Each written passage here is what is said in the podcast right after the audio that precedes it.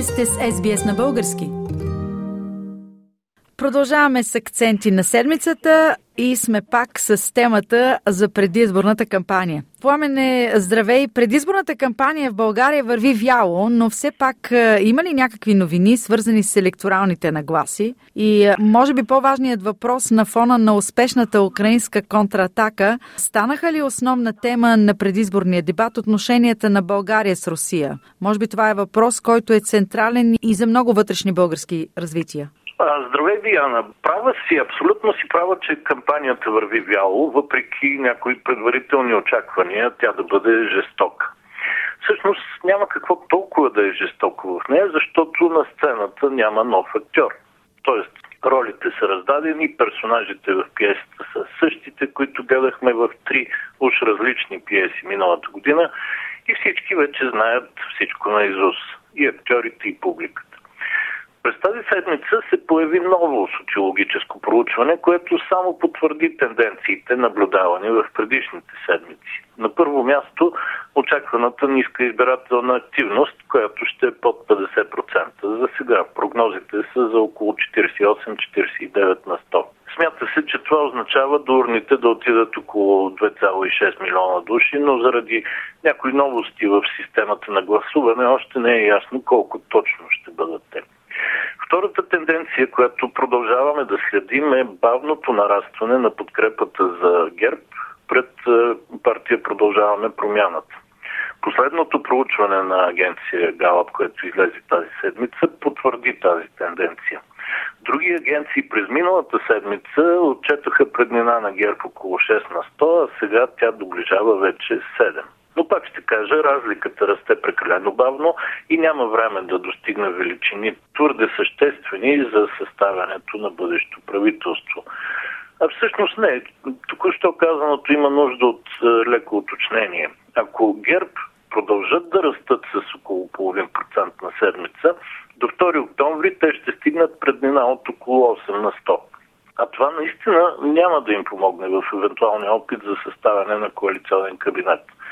Пред ГЕРБ проблема обаче не са толкова цифрите, т.е. количеството, колкото качеството, пълната липса на евентуални коалиционни партньори за тях. От друга страна, колкото и малко продължаваме промяната да пада, толкова по-трудно ставате дори чисто математически да намерят достатъчно партньори за да управляват. Така че, Диана, по отношение на парламентарния вод и резултатите от него плуваме в сравнително тихи и познати води. За разлика от бърните води на събитията около нас, особено такива свързани с Русия, които пряко ни засягат, но от които политическите партии тук продължават да бягат като дявол от тамян. Една от последните новини в това отношение дойде от Съединените щати. Американското разузнаване излезе с официален доклад, според който в годините от 2014 насам Кремъл е похарчил минимум 300 милиона долара, за да получи или разшири политическото си влияние в 24 държави на 4 континента. По този повод човек от администрацията на президента Байден каза, смятаме, че това е само върха на айсберга. Друг източник, запознат с доклада, открехна още малко завесата, като даде примери за подобно финансиране на влиятелни партии в Албания, Босна, Черна гора и дори Мадагаскар. В доклада се казва също, че Русия използва точно европейската столица Брюксел, за да създава там фундации, които финансират крайно десни партии в Европа. Съвсем логично, независими наблюдатели тук е, веднага заявиха, че вероятно България заема едно от водещите места в е, списъка с хора и партии, на които се плаща от руска страна. По този повод Евгений Кънев, например, припомни старо интервю на Юрий Безменов, полковник от КГБ, избягал в Съединените щати още по времето на Съветския съюз и починал през 93-та. Така че преди 30 на години Безменов директно предупреждава Съединените щати, че руснаците правят огромни инвестиции в вербуването на журналисти и лидери на общественото мнение, които вкарват разделителни линии в обществото, специфичен език. Нарочва се системата за виновна за проблемите на хората с цел да се посее недоверие към демокрацията и политиците. Кое от това не виждаме да се случва в днешна България?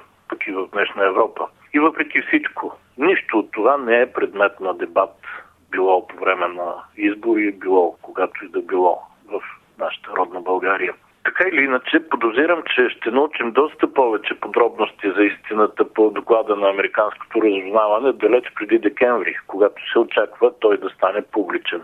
За сега е ясно, че до тогава американците ще информират партньорските служби за ситуацията и ще работят с тях.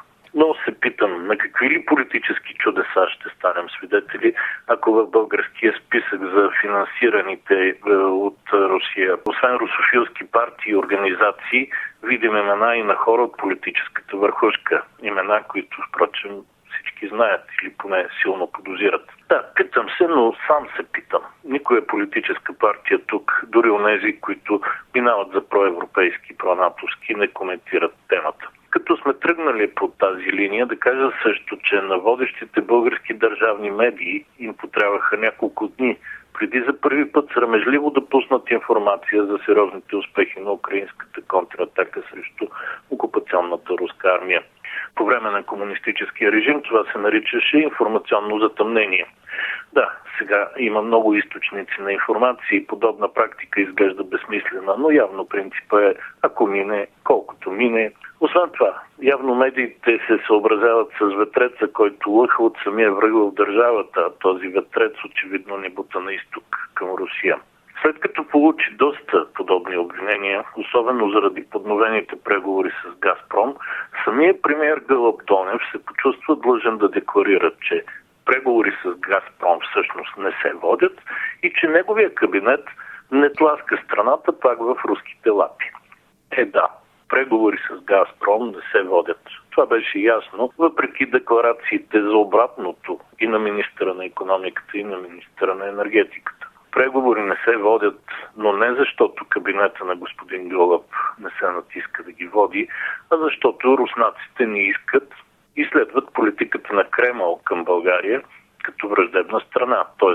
политика на наказание, включително чрез пиране на газа. Защо обаче всичко това не е обект на предизборната кампания? Честно казано, трудно ми е да си го обясна, освен по два начина.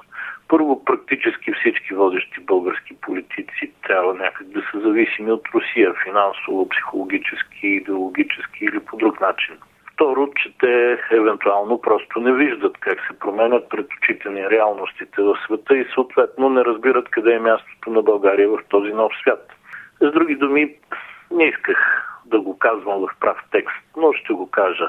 Нашите политици или са корумпирани, или са глупави. Оставям Диана слушателите ни да кажат кое според тях е по-вероятно. Или кое им харесва повече. Сигурна съм, че вече са си направили нужните изводи. Чухте коментарът на политическия анализатор Пламена Сенов. Искате да чуете още истории от нас? Слушайте в Apple Podcast, Google Podcast, Spotify или където и да е.